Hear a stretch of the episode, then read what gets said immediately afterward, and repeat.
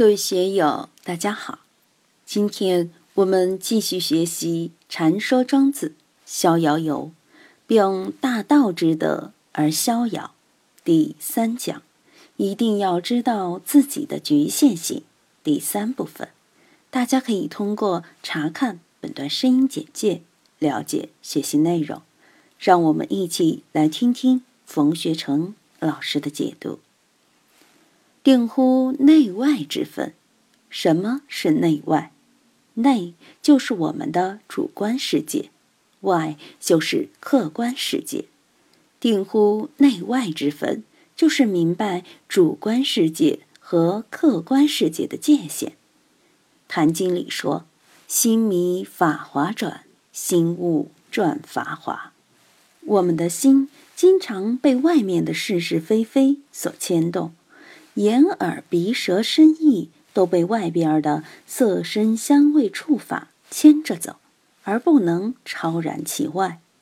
《金刚经》说：“不应住色生心，不应住色香味触法身心。”要超出三界外，不在五行中，的确应该对我们所知所感的东西，对我们面对的客观世界和主观世界，及我们的精神。价值观念进行定位，必须要优秀起来、高卓起来，你才会有这样的境界。所以老子《道德经》里说：“宠辱若惊。”一般的人，只要领导对他笑了一下，发了点奖金，简直受宠若惊；有的人批评了他一下，就吓得腿发软。这些都是没有修为的人。真正有修为的。看破了世道炎凉的，看破了利害是非的人，他才能够宠辱不惊，这叫定力。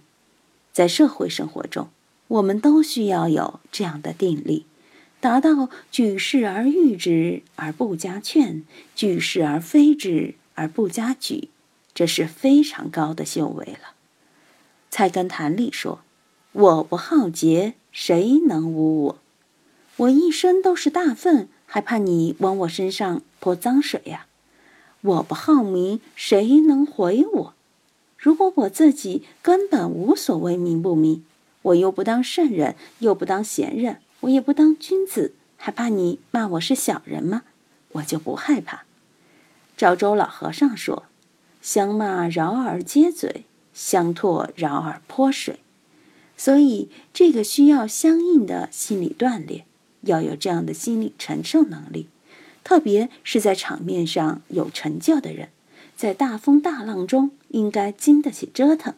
所以这句话看起来很简单，古代很多读书人都知道：“举世而誉之而不加劝，举世而非之而不加沮。”这样的境界。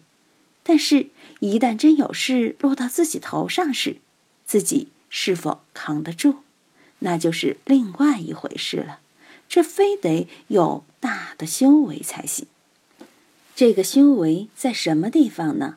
就在定乎内外之分。那些修道的、学佛的人，他们学什么呢？就是学这个内外之分，非内非外，亦内亦外，外就是内，内就是外。我们可以从佛教的中观学出发，反反复复琢磨这些语句，让这些语句变活。实际上，这个内外很简单，就是我和非我，我是内，非我是外。但是，我大家能够界定它吗？谁能对我有一个准确的判断？非我的东西就比较容易做出判断，但是这个我。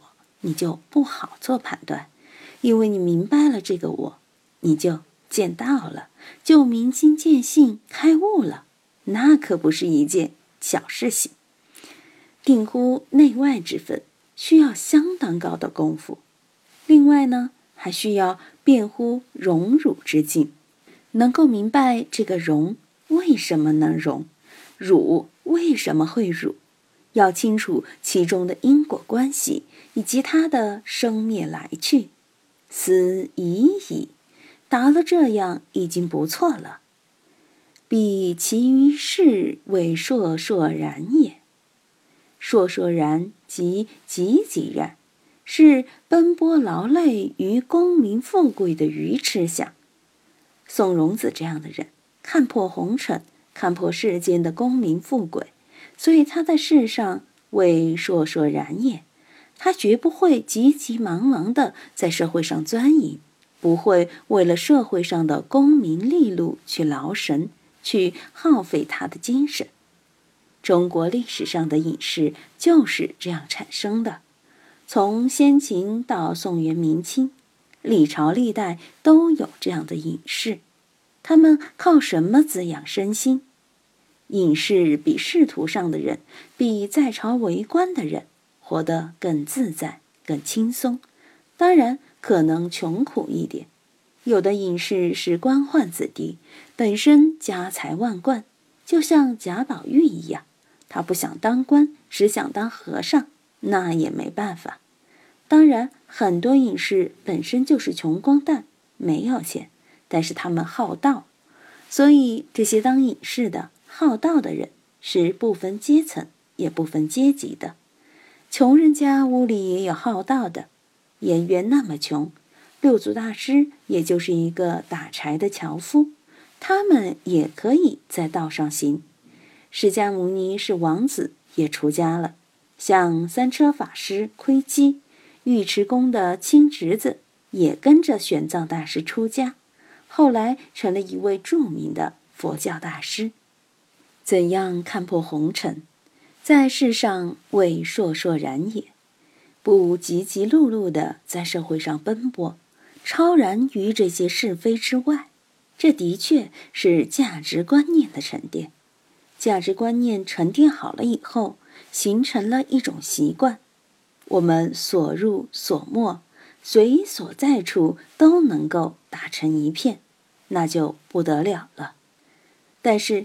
庄子在介绍宋荣子的一番境界后，马上就提出了不同的意见。虽然犹有未数也，他呢还没有达到最高的境界，道德的修养还没有真正的建立起来。为什么呢？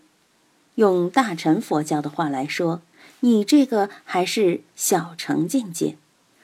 阿罗汉境界是焦芽败种，仅仅是个自了汉境界。什么叫未数？到底要数个什么呢？庄子并没有给出一个正面的答案。今天就读到这里，欢迎大家在评论中分享所思所得。我是万万，我在成都龙江书院为您读书。